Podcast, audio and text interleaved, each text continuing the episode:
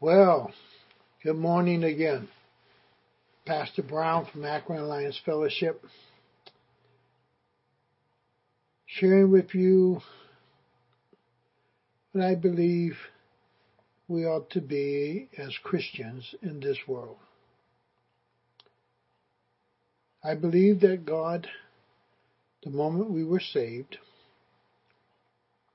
didn't take us on to heaven based on the very fact He wanted us to stay here and be the salt, the preserver, and to be the light in darkness.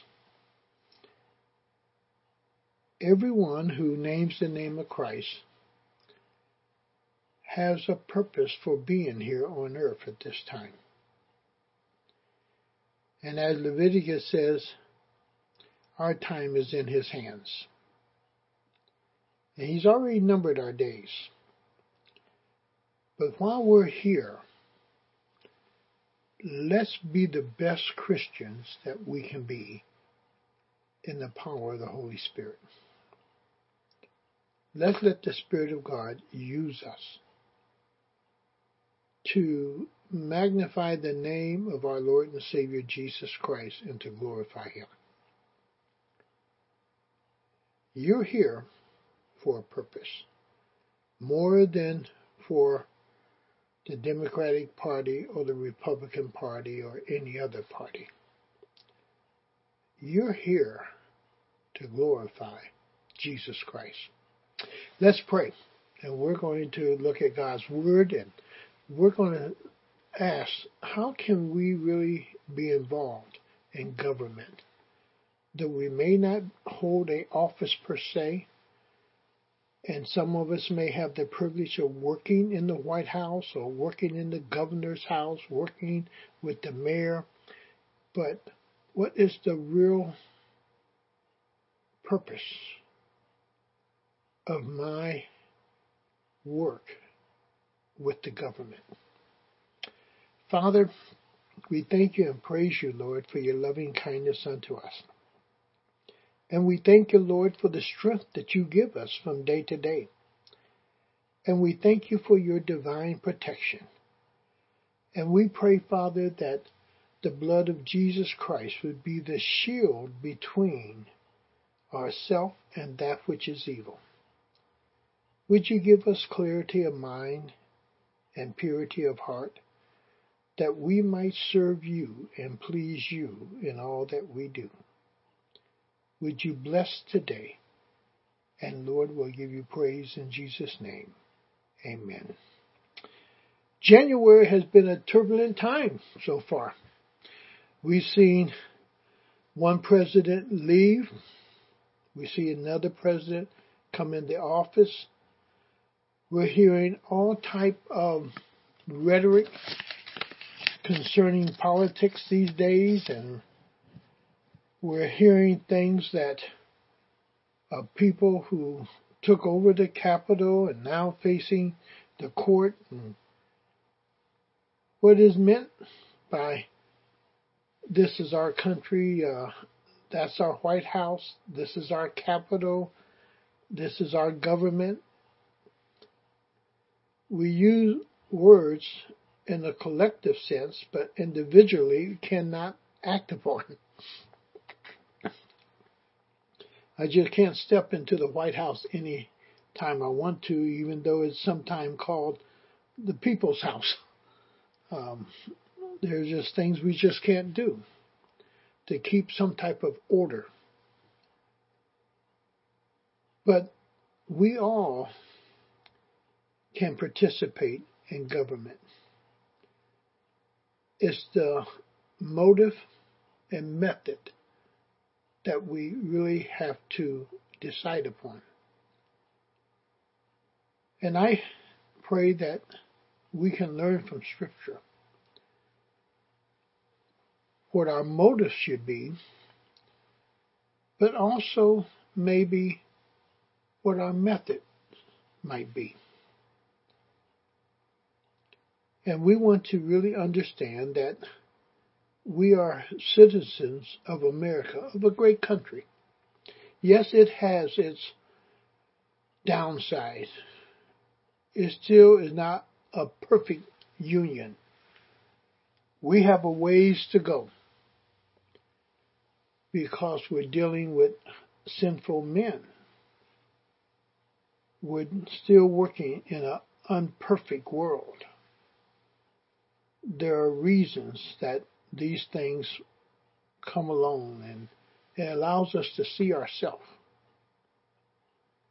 and to set a new course, hopefully, because we understand the direction in which we're going is not really expedient for us or helpful to us.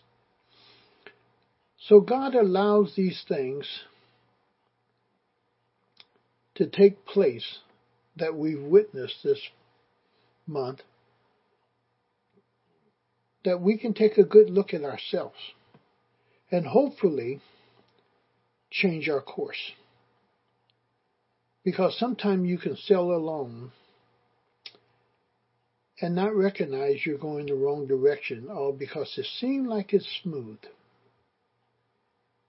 But a storm will come up, and it kind of forces you to wake up and change direction. And I think this month has been somewhat that change of direction.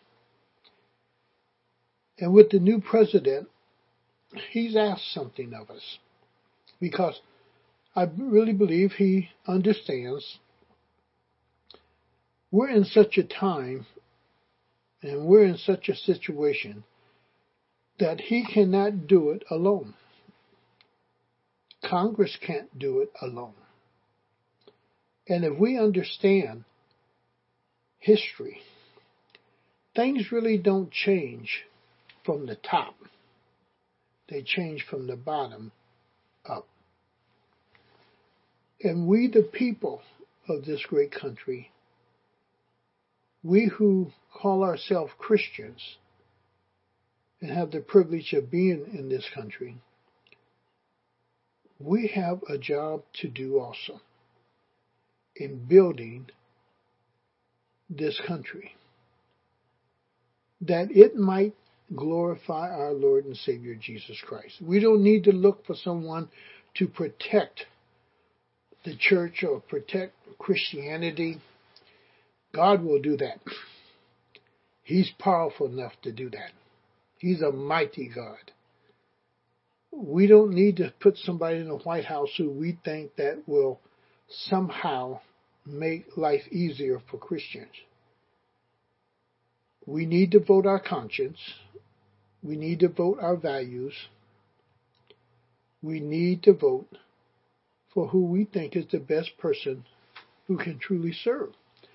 But after that, we all need to get back on board of our main purpose, which we should never lose sight of: glorifying the Lord Jesus Christ. And I guess I better get there before we waste too much more time. If the church or individual Christians have a place in government, the question has to be, what is our purpose? What's the methods we're going to use? And we have to be willing to really serve. But the question is, who are we going to serve? Are we going to serve the president per se, or are we serving Congress? Are we serving people? Or are we as Christians to serve the Lord? To do the best we can for His glory and His praise. The question that we have to answer is to who are we trying to please? In all that I'm doing, who am I trying to please? And we have to ask that question. When you get over into Matthew chapter 6 and verse 24, he says, "No one can serve two masters. You cannot have allegiance to government per se and to the Lord at the same time. You have to put them in order to function in a manner that is going to really be helpful. What am I saying? If you try to do government and the Lord this way, it's not going to work. You'll have a double-minded, double standards. But if you just change it a little bit, Jesus here, the Lord here, government here, you get your priorities straight. That the one you're truly desiring to serve is the Lord Jesus Christ. And because you are serving Him correctly, and you are making Him preeminent in all that you do, everything under here then is blessed by what you do in serving Him. I serve government through serving the Lord Jesus Christ. And we want to do our very best for whatever our hands find to do. Do it with all of our heart and all of our strength and all of our might, that Jesus might truly be glorified. So he says again, no one can serve two masters. Either he will hate the one and love the other, or he will be devoted to the one and despise the other. You cannot serve both God and money, nor can you serve both God and government on the same plane, because they are not equal. God has to be put in His proper place here. Government has to be seen here. And I serve government through Jesus Christ. And we do the best we can as the Holy Spirit guides us and directs us. Now, in John, he's going to explain to us that He doesn't take us out of this world. Oh, Scripture is just delightful. When you really get into it and you really want to learn from it, it will help order how you're going to think and how you're going to develop, how you're going to serve.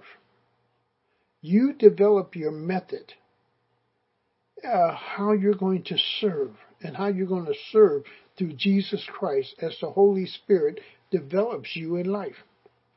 He says, here, my prayer, Jesus is saying his prayer, it's prayer for what? For us.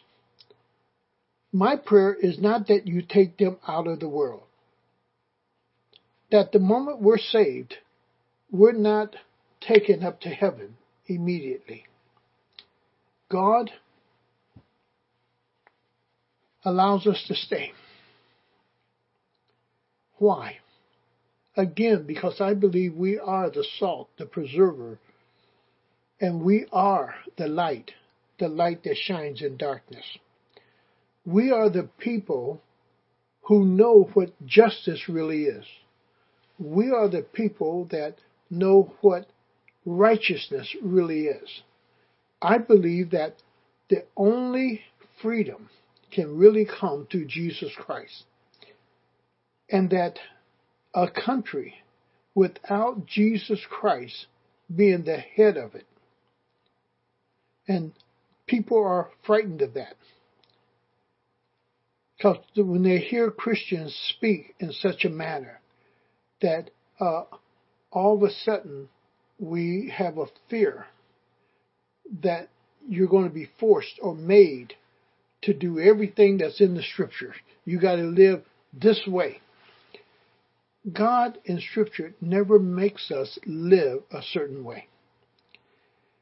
He brings it to that place where He says, if you love me, you'll keep my commandments. It's a volunteer, in a sense, that you surrender yourself to the working of God in your life,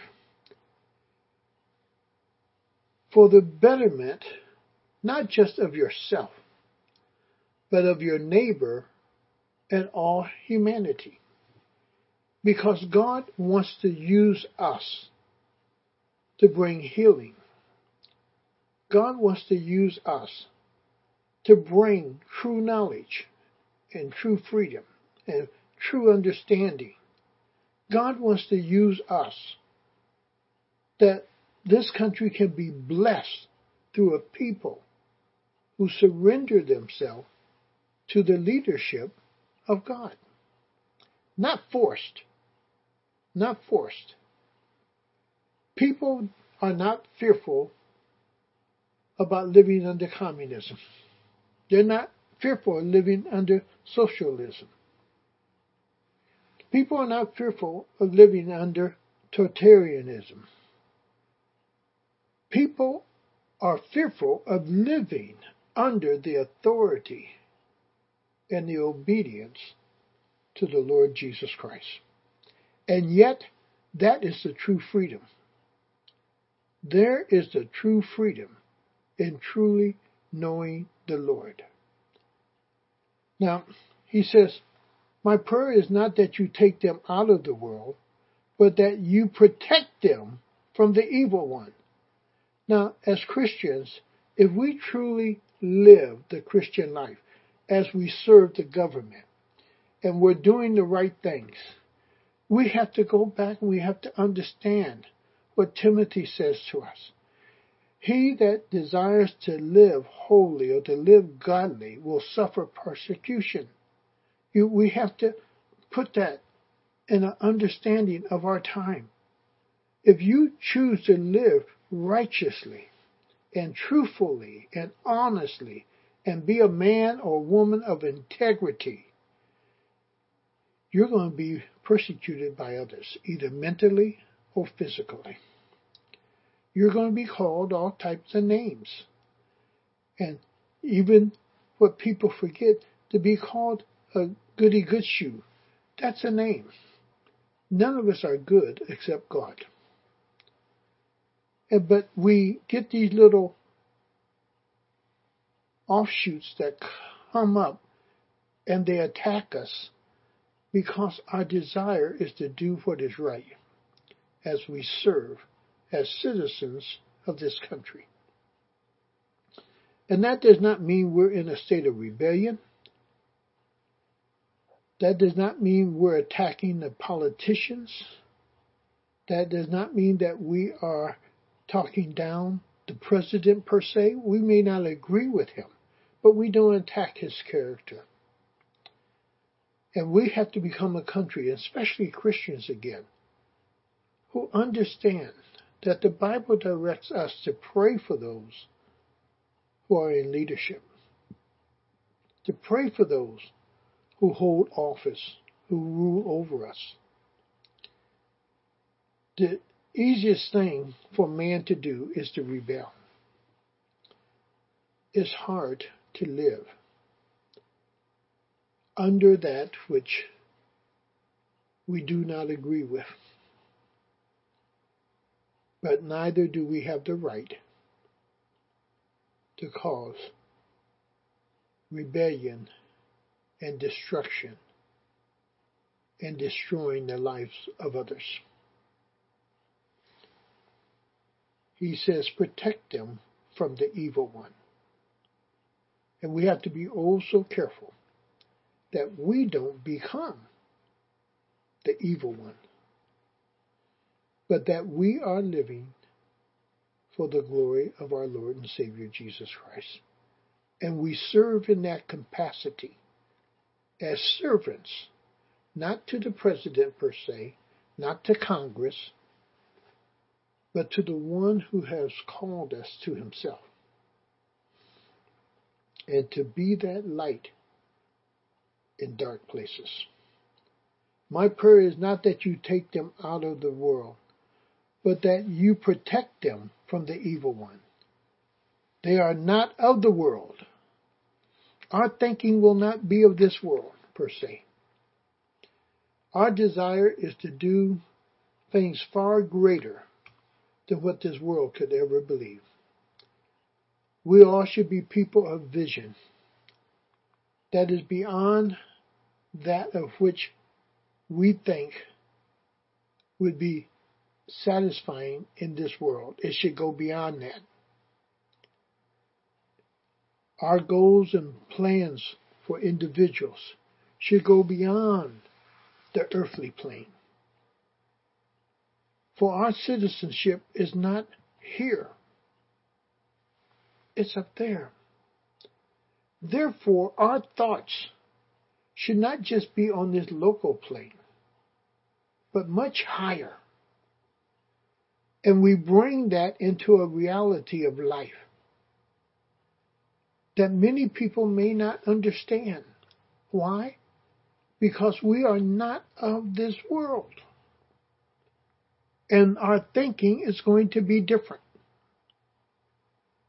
And the way in which we fight will be different.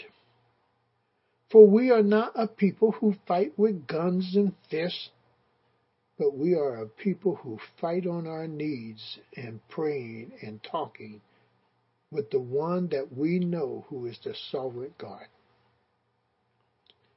We can win every battle on our knees that we face. And he says, protect them from the evil one. They are not of this world, even as I am not of it. And we have to understand that. We're Christians, and we understand we're just journeying through here. But while we're journeying through this earthly plane, let's serve, let's render the best ideals. Let's do the best we can that Jesus Christ can be glorified. Now, if we do serve, we also have to come back and we have to ask this question. Who am I really out to please? Are you out to please a president? Or are you out to please the Lord Jesus Christ? Who are we out to please? What are our values? What are our standards? What are our principles? That will identify who we're really out to please. When you allow your values and your standards and principles to really be seen, you will make a statement of who you're really out to please.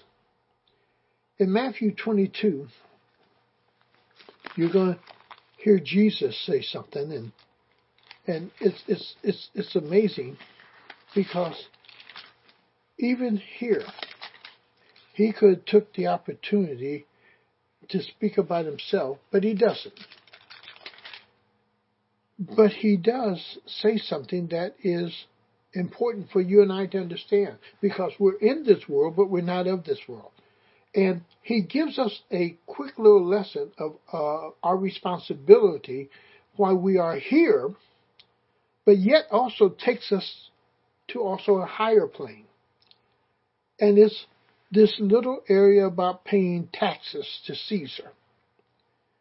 And he says, then the Pharisees went out and laid plans to trap him in his words.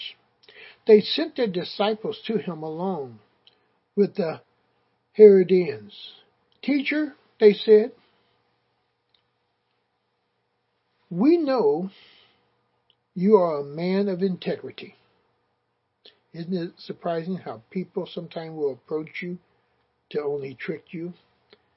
They're hoping to help you take your guard down. They're hoping to mislead you and thinking that they are for you when they are really against you.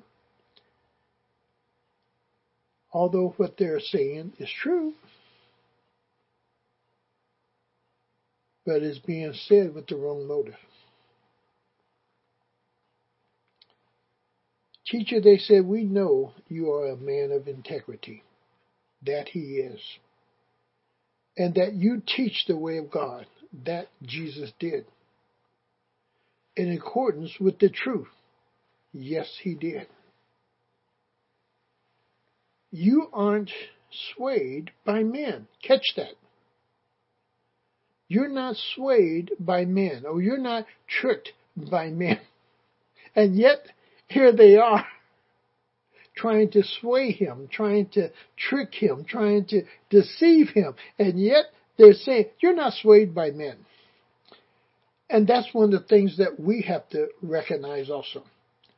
That we're not swayed by the philosophy of men. We're not swayed by the ideals per se of men. We're not swayed or guided or misled by those who have words that can somehow sound good to our ears, but are not words that align with the scriptures.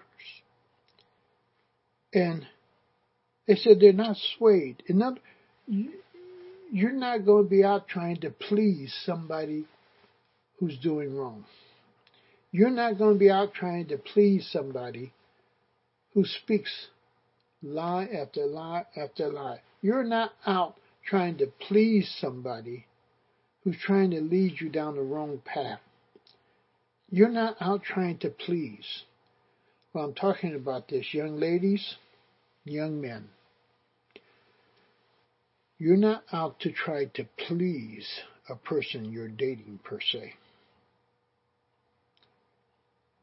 You're out to learn about that person while you're dating. Is this a suitable mate? Is this someone who's going to love me and care for me? Is this someone who takes responsibility seriously? Is this someone who will really care about my safety and my security? In the dating process, you are learning about one another, the real values and standards and principles of one another. If you're in a dating relationship, which causes you to have to just please the other person, you're going to wind up giving more than what you want to give and wind up with less than what you're looking for. Don't allow a young man or a young woman to sway you away from your principles, your standards, your values of life. And he said, you're not swayed by men because you pay no attention to who they are. Catch that. Because when we go over into Daniel, that was Daniel. He didn't get caught up with their titles. He didn't get caught up with their riches. He didn't get caught up with them being advisors to the king or the king himself. He didn't get caught up with that. He held to his standards, his values, his principles, and they guided his method of how he was going to serve each of the four kings, or the kings that he served.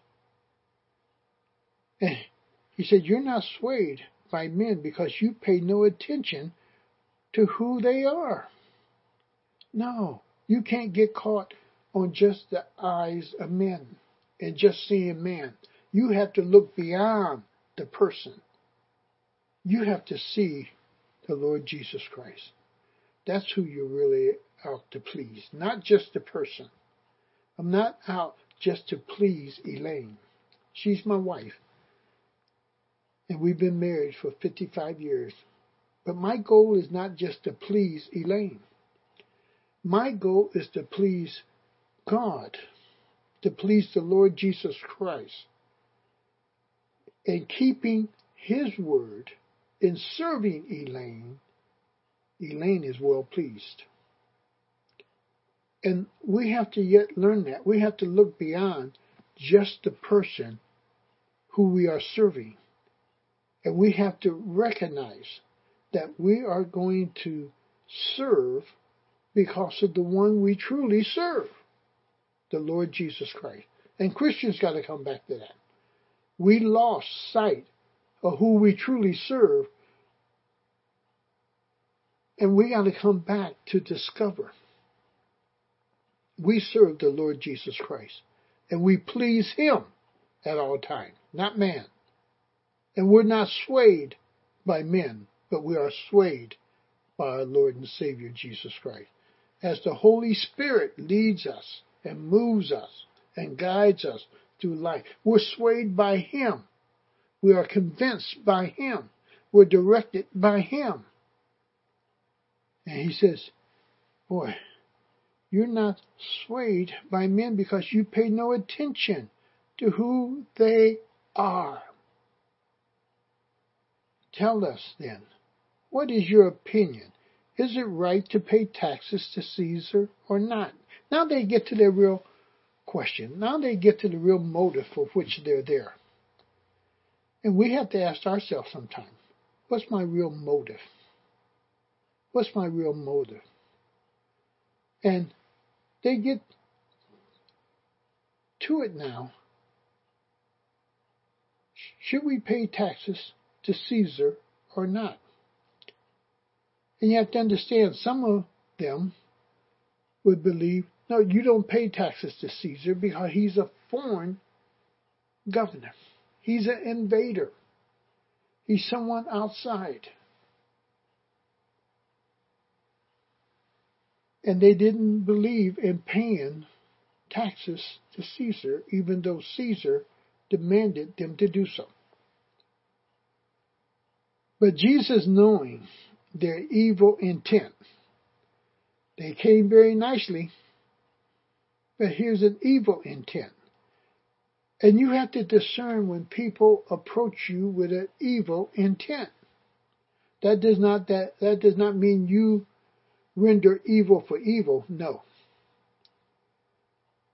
But it allows you to know how you're going to respond if you can understand their intent. Even though they approach you very nicely, very reverently, you have to be able to discern their evil intent. He says, you hypocrites, why are you trying to trap me? Show me the coin used for paying the tax. They brought him a denarius and asked him, whose portrait is this? And whose inscription? Caesar, they replied. Now listen to how he responds to this. This is wisdom. This is knowledge. This is integrity. This is value. This is principle. Listen how he responds. Then he said to them, he didn't start cussing out Caesar. He didn't start giving off all the wrongs of Caesar and all his displeasure about Caesar. He simply said, give to Caesar what is Caesar's. That's this earthly plane. Give to Caesar. Why? I'm here. Pay your taxes. That's what the government asks. Pay the taxes. Render to Caesar what is his. Now here comes the area that takes some thought. And to God what is God's. There's a dividing line. Over here is Caesar's. Over here is God's. Dividing line. Do you have dividing lines? Because those dividing lines will divide your allegiance. My allegiance is over here to God. And because I am serving God and He directs me to respect the government that is over me, I respond to this government correctly. As long as this government is not directing me to do something that is against Scripture, I am to obey the government. I may not like it. It may hurt me a little bit financially. It may not be at that time what I'm really pleased with. But that's the government. And I am to serve them. But again, I serve them through this hierarchy. Jesus. Then government. And that's important to get that order straight. He says, give to Caesar what is Caesar's, and to God what is God's. Daniel does that amazingly. How Daniel works through that is beyond my comprehension. But it's the Lord that does it. And it's God who will work through you to allow you to serve government, to work in government, but never lose focus of who you are truly out to please and who you're truly working for, the Lord Jesus Christ.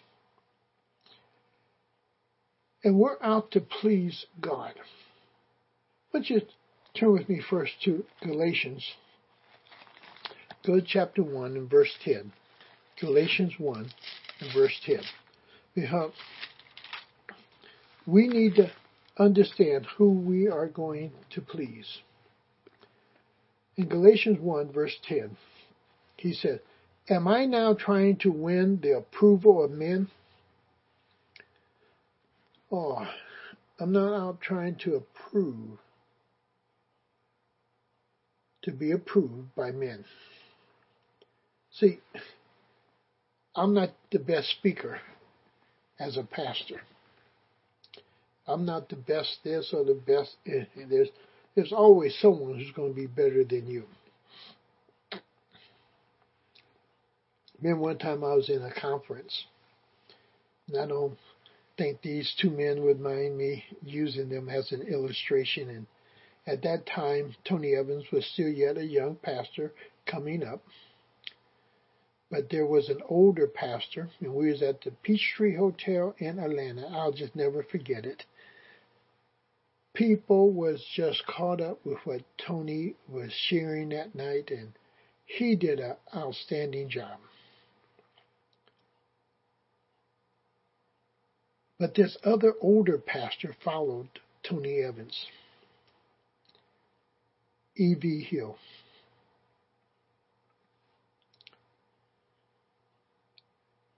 Tony again, outstanding. But when E. V. Hill got done with those three children and brought in that word, that bad Negro, Abednego, it was just an uproar. And when he closed out in such a way, all you was hearing people saying, Junior was good, but Senior was great. And it was great to hear two dynamic speakers. Both loved the Lord. Both have their own way of delivering God's word. But that old man hit a home run. That old man, E. V. Hill, was just dynamic. It was just a moment. It could have went either way, depending on which time we may have caught them. I'm not out, really, to get the approval of men, and you should not be. Yes, we all want to be accepted. But I'm not out for you to grade if, boy, am I A or B or C. If you enjoy it, fine. If you don't enjoy it, fine. The goal is this. Have I caused you to think about something differently?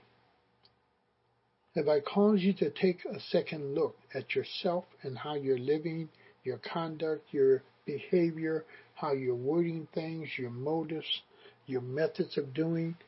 Have we caused you to pause in life and not compare yourself with us, with the pastor, with the elder, with the deacon, with some other Christian,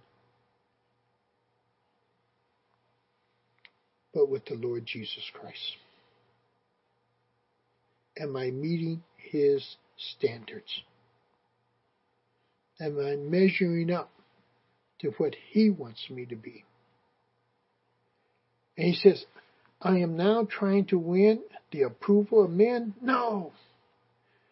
When you work for someone, you're not really out trying to win their approval. Yes, you're out to get the job. Yes, you want to do a good job.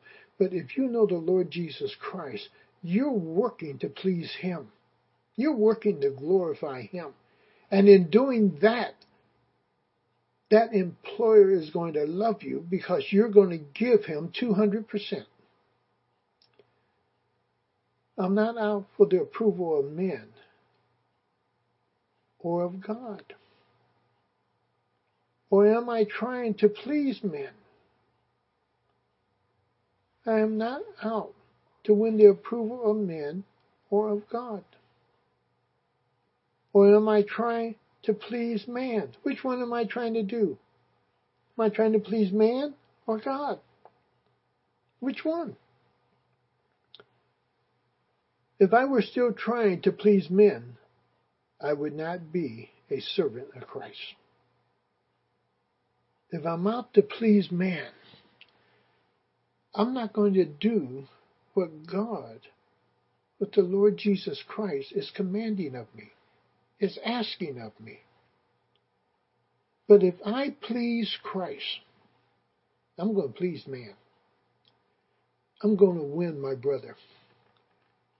If I do it God's way, I'm going to win my enemy. If I love my enemy, I'm going to win him. But if I hate my enemy as he hates me, there's not going to be a winning. Oh, I might win the battle if I haven't won my enemy. But if I love my enemy, I'll win him. I'll win him. It may take a little time, but I'll win him. And as we look into Daniel, I want to draw just a couple of principles out. Because Daniel is someone who, again, was able to serve 4 kings. And Daniel was an individual who never lost sight of God. And those who plotted against him recognized that his conduct and his behavior was far above the norm, and that they were not going to entrap him in some human behavior per se, because his behavior was pleasing to God. And because his behavior was pleasing to God, it pleased the kings that he served. And the only place they saw that they could trap him in all these tests that they throw at him was about his God, of what he believed. So in Daniel chapter 1 and verse 21, it says, Daniel remained there until the first year of King Cyrus. He started with Nebuchadnezzar, and he remained in the office or working in the government of the Babylonian Empire until the first year of King Cyrus. So it's very much possible that he was able to see Israel begin to leave Babylon and go back to Jerusalem. But Daniel served the kings and dealt with the affairs of the kingdom of Babylon. Christians can deal with the affairs of this world, of the affairs of America. We are the only ones who can justly and righteously deal with the affairs of all people. We know that we would never write a law that says a Muslim has to convert to Christianity. I think history has taught us that doesn't work. People would never have to worry about Christianity and leadership writing a law saying you have to deny such and such a religion in order to live in America. And yet that's one of the fears of many of Americans about too many Christians sitting in the place of authority of what may happen to them. Nowhere would there become a law that says that if you're an atheist, you would be put to death because of your belief that there is no God. If a man is really in this book, he understands the freedom that God gives to others and the equality that God gives to others. And he said, Daniel, then, he served four kings. He served in government. And what we want to try to look at in these last few minutes, how did Daniel really do that? How did Daniel really serve? In Daniel chapter 3, verse 29 through, I want you to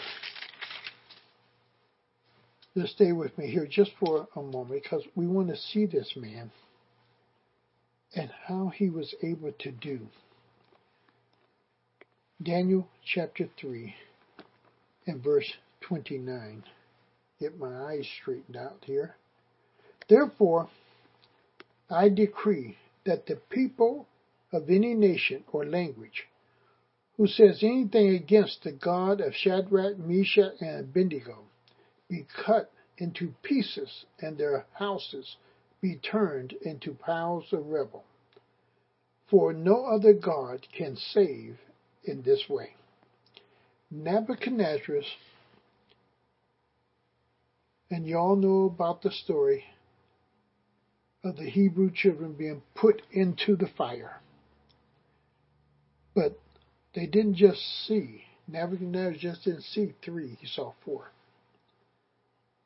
Because wherever we serve, and whatever comes upon us, our God is with us. When we stand for our God, and we stand for the Lord Jesus Christ, we're never left standing or serving alone. He sits in that office with me. If you are a junior executive, or if you are a secretary for some CEO, if you're someone who has a responsibility and you're sitting in your office, Jesus is right there with you. The Holy Spirit is right there with you, directing you, giving you insight, giving you wisdom, giving you knowledge. He's right there with you because he wants you to shine as the stars. People need to see what the Christian life is really about. They need to hear less of our talk, maybe, and more of our action. And what can really take place because a person is trusting or believing in Jesus Christ? They need to see that more than sometimes hear our words. Yes, I know faith cometh by hearing. But God, for some reason, saw it necessary. Follow with me just here for a moment. Not only to speak through the prophets. And yes, he spoke words of wisdom and knowledge through the prophets. But it became necessary for he himself to put on this flesh and come and demonstrate his love for us, and to show us how to live and how to love one another, how to minister to someone caught in adultery, to show us how to forgive, to show us how to heal one another,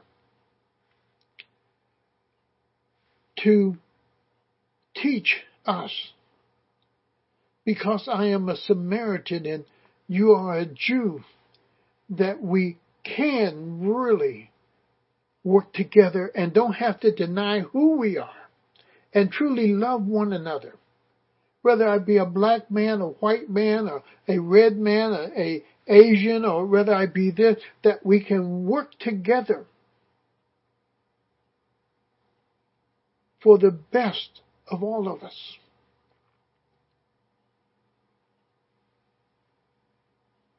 And we can do that. And that's what the Christian is to demonstrate.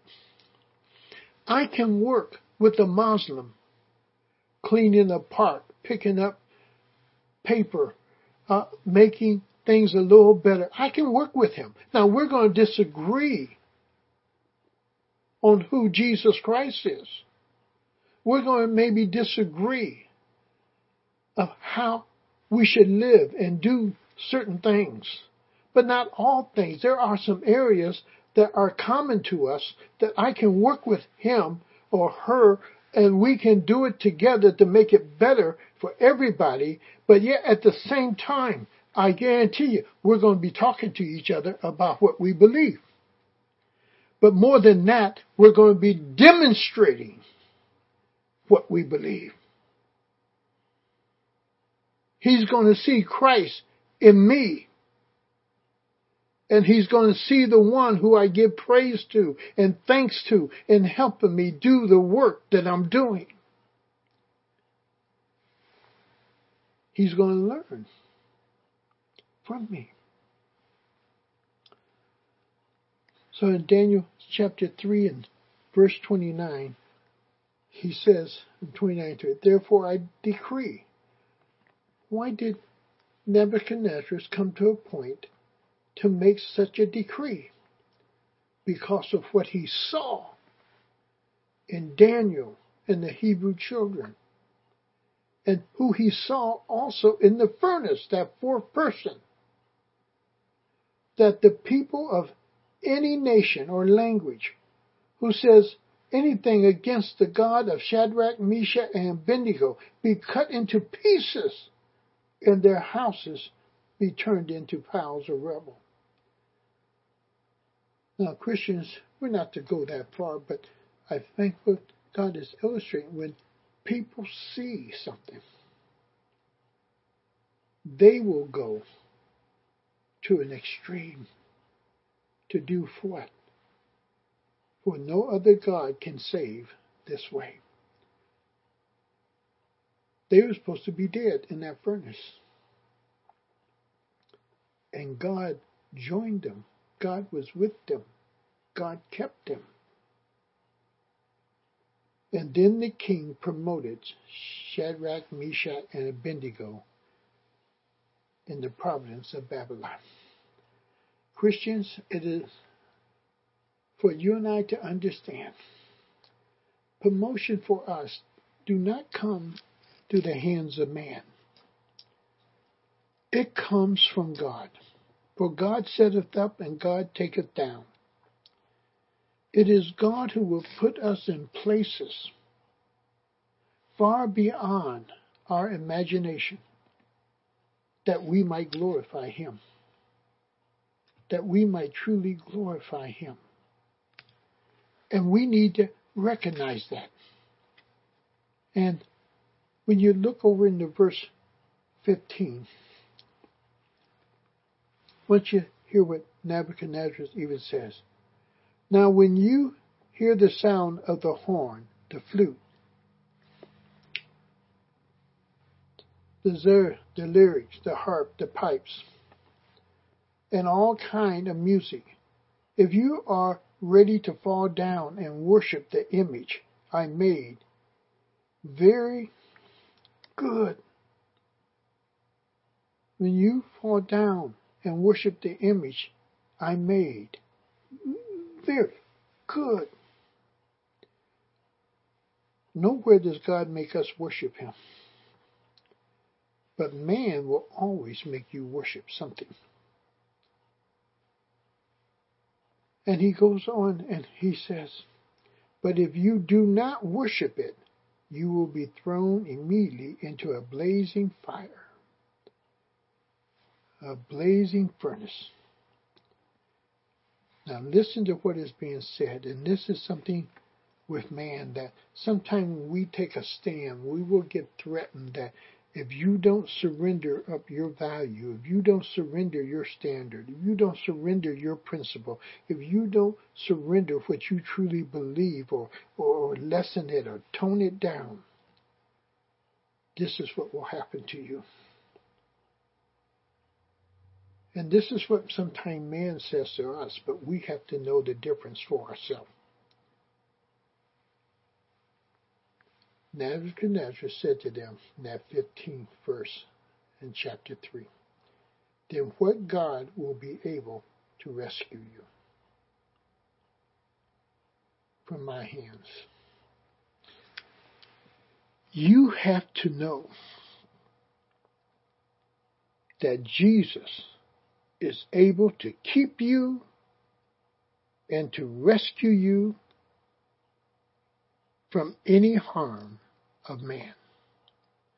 When you know that, that liberates you and that frees you to do exactly what Scripture says. Stand firm. Stand firm. Stand firm on the Word of God. Stand firm on your Christian values and standards. And you can serve the government and stand firm as a Christian, demonstrating the values of Christianity and the standards of Christianity. You're able to serve because you're not serving man. You're serving God. You're serving God. Now, as I said, he served 4 kings. Very quickly, and I know I'm going a little bit longer, but stay with me if you would, please, just for a few more minutes. My wife sometimes tells me, end it and pick it back up. Sometimes you can't pick back up. You have to give what you believe God's put on the heart, what God is saying at the moment. But in Daniel 4:36 and 37, we see something else take place. He simply says in chapter 4, now I want to pick up in verse 36. Let me get my eyes. At the same time that my sanity was restored, Nebuchadnezzar, if you read the whole story, we don't have time, had this dream where he becomes like this cow. He's eating grass. He's everything but what he really is. And he says, when my sanity was restored, my honor and splendor were returned to me for the glory of my kingdom. My advisors and nobles sought me out, and I was restored to my throne and became even greater than before. Now listen. Now I, Nebuchadnezzar, praise and exalt the glory and glorify the King of heaven. I, Nebuchadnezzar, praise, exalt, and glorify the King of heaven. I want you to look at the impact that Daniel and those Hebrew children had upon this leader named Nebuchadnezzar. You need to understand where God places you, and you take stands, and you are ethical, and you are honest, and you are trustworthy, and you are truthful. The impact you will have on those that are above you in leadership. And he says, boy, I, Nebuchadnezzar, praise and exalt and glorify the King of heaven, because everything he does is right. Boy, look at the honor he's given God. Everything that he does is right, and all his ways are just. And those who walk in pride, this is something he has experienced now. Remember what he said earlier? Who will save you from my hand? What God can save you from my? That's a prideful statement. Who will keep me from firing you? I got a Lord named Jesus Christ who can give me favor, and he can shut your mouth. He can change your words, and whether you fire me, you might promote me. You might give me a raise. Or it's okay for you to fire me because God got something better for me. See, we get fearful about men.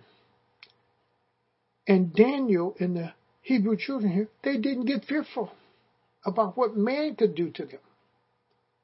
But as they took their stand and stood for God, and what these men saw that was demonstrated in their life, Nebuchadnezzar was able to witness something he could not even see in his own so-called false gods or priests or anything. He saw something in these men that was different. In today's world, the average man needs to see something that is different. And the only one who can reveal that are those who are truly born from above. And he says, because everything he does is right, and all his ways are just, and those who walk in pride, he is able to humble. He experienced that, but he would have never experienced it if God would not have set Daniel and these Hebrew boys in the position where he placed them. Now, it's amazing that here's Daniel, and the way he lives is so outstanding. And you and I, we have to live in such a manner. Daniel received wisdom from above. He received wisdom because of their prayer life. And we need to understand, as we talk with God, he's going to give us exceptional wisdom. Go to chapter 6 as we get ready to close out here. As I know, I'm already longer than what I should be, but it's so good if you can catch it in here, up here, and then start to express it out here of how good God is to us and what he does for us in life. Go to chapter 6, and I want you to read with me from verses 1 through 3. It pleased Darius to appoint 120 satraps, or governors like, men who would be in authority over different sections of his kingdom of Babylon, different districts and these men would have governors like we have governors of state. But then he appointed three administrators over them, one of whom was Daniel. Three, but one was Daniel. Look where God has placed him now in government. Look how God is raising him up. He's not the king. He never becomes king. But he's functioning in government, but never loses sight of who he really serves, the Lord Jesus Christ. Don't never lose sight. I don't care if you're the janitor or CEO. Never lose sight of who you're sweeping the floor for. Never lose sight of who you're making decisions for because you sit in a large office. Just understand the responsibility may be a little greater, but you still serve the Lord Jesus Christ. And you have the responsibility in the care of many more people. And guess what?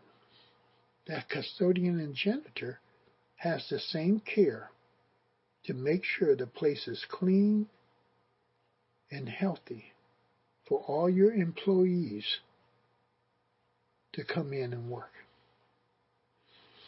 We all have a responsibility, and it's towards one another. And we want to do our best, especially the Christian. And he says there were three administrators in verse 2 over them, one whom was Daniel. The satraps were made accountable to them. So David had 1/3 of that 120 people under his authority, so that the king might not suffer loss. He's watching out for the king as they give account to him. He gives account to the king. Now, listen to this, because this is so important here.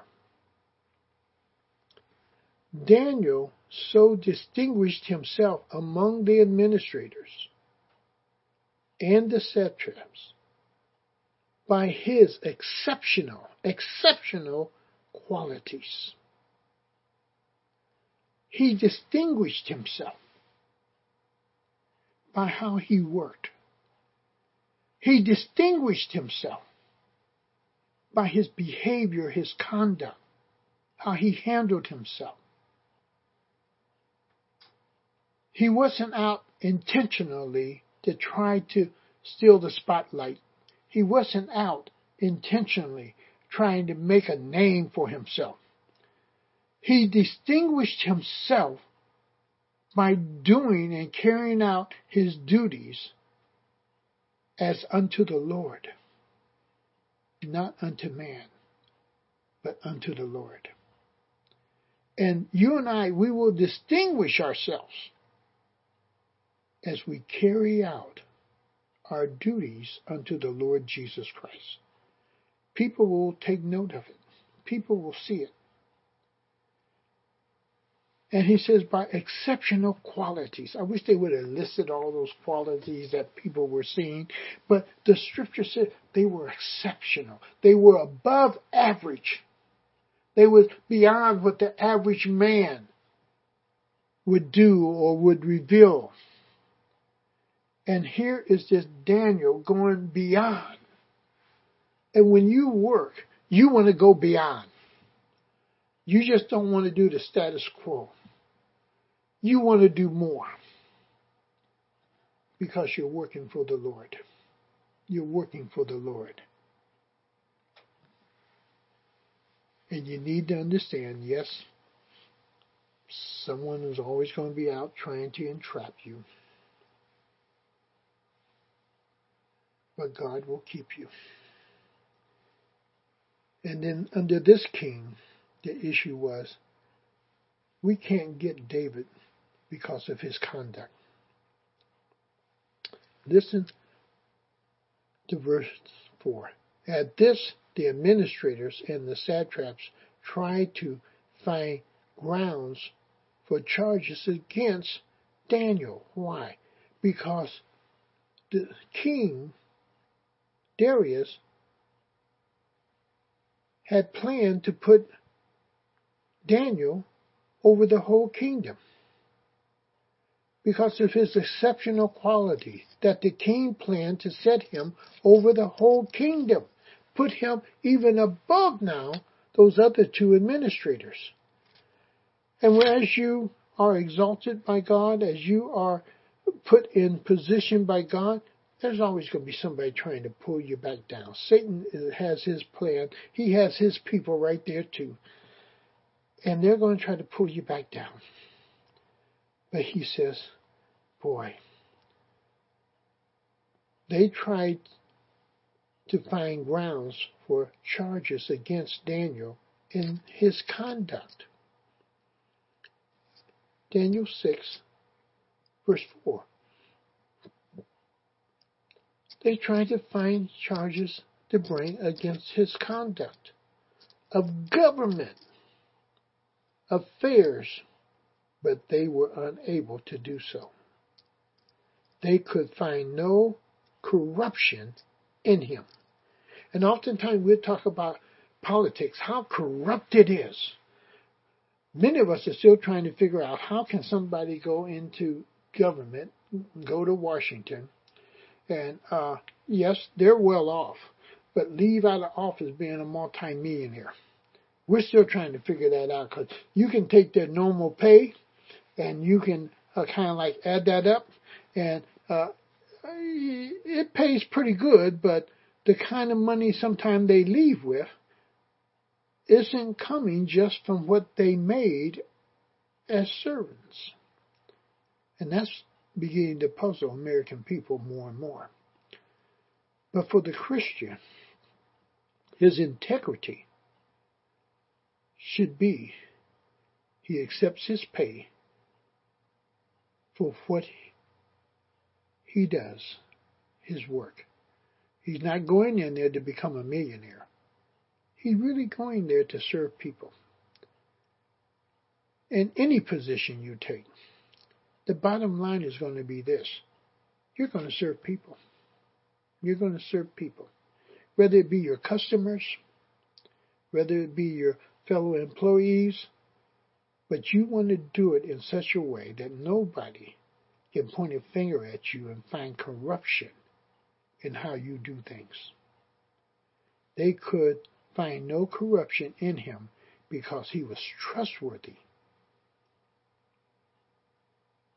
And neither corrupt nor negligent. He didn't take the job lightly. He was very serious about his work. Now, there's one more little area that I would just love to get to, because Daniel was an individual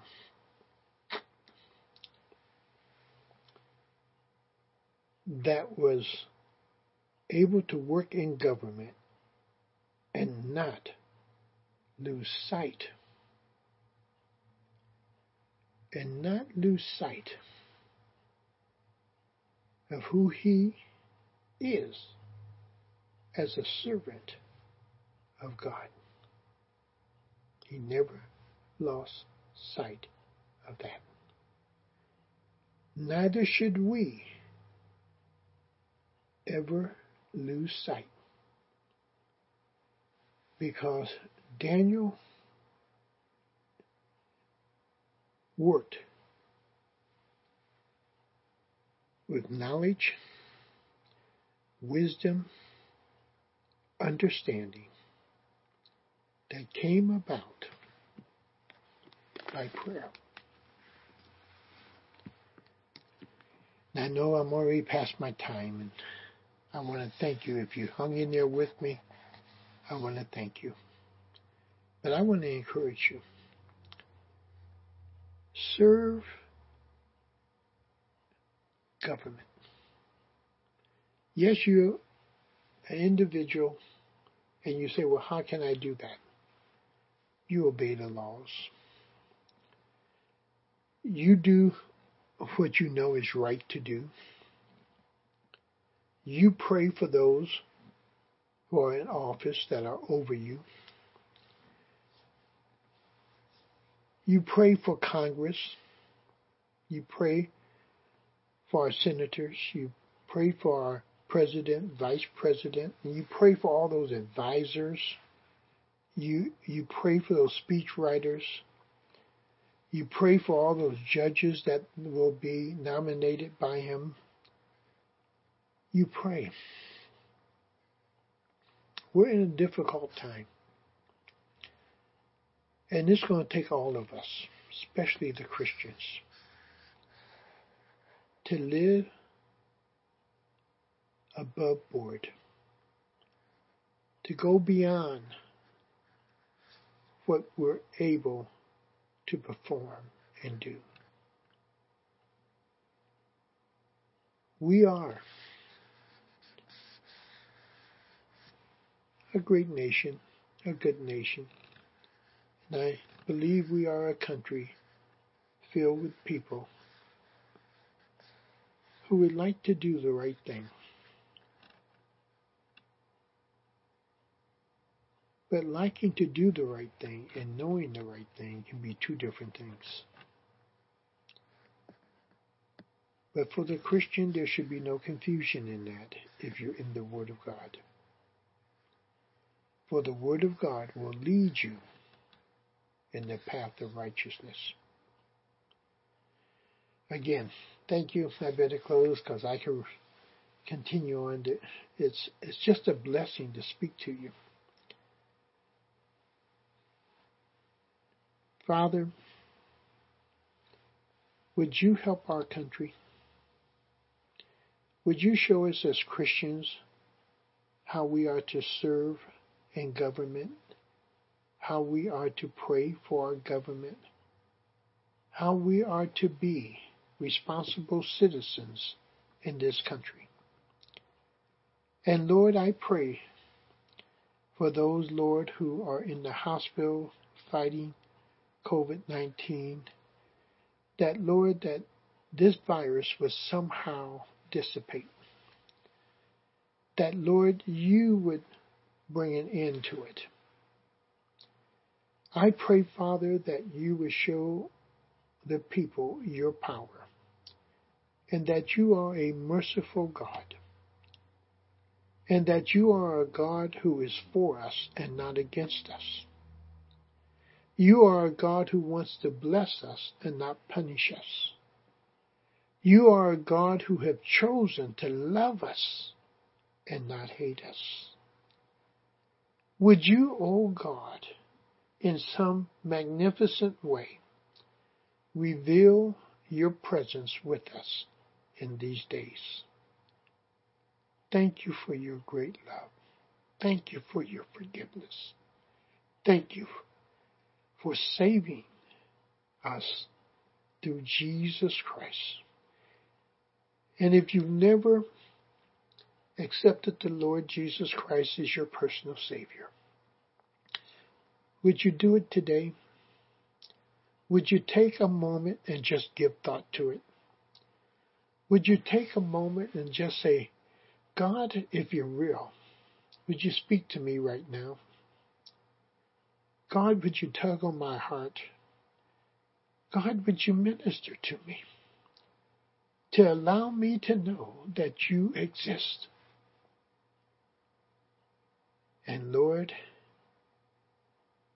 would you, in your own personal way, as you met with Paul, would you meet with millions and millions of people who do not know you, that they might know you? And all you have to do is say, Lord, forgive me of my sins. Come into my heart and be Lord of my life. Nothing magical, nothing hard, just a sincere heart and a desire to know him. Thank you in Jesus' name. Amen. God bless you. God keep you. See you again.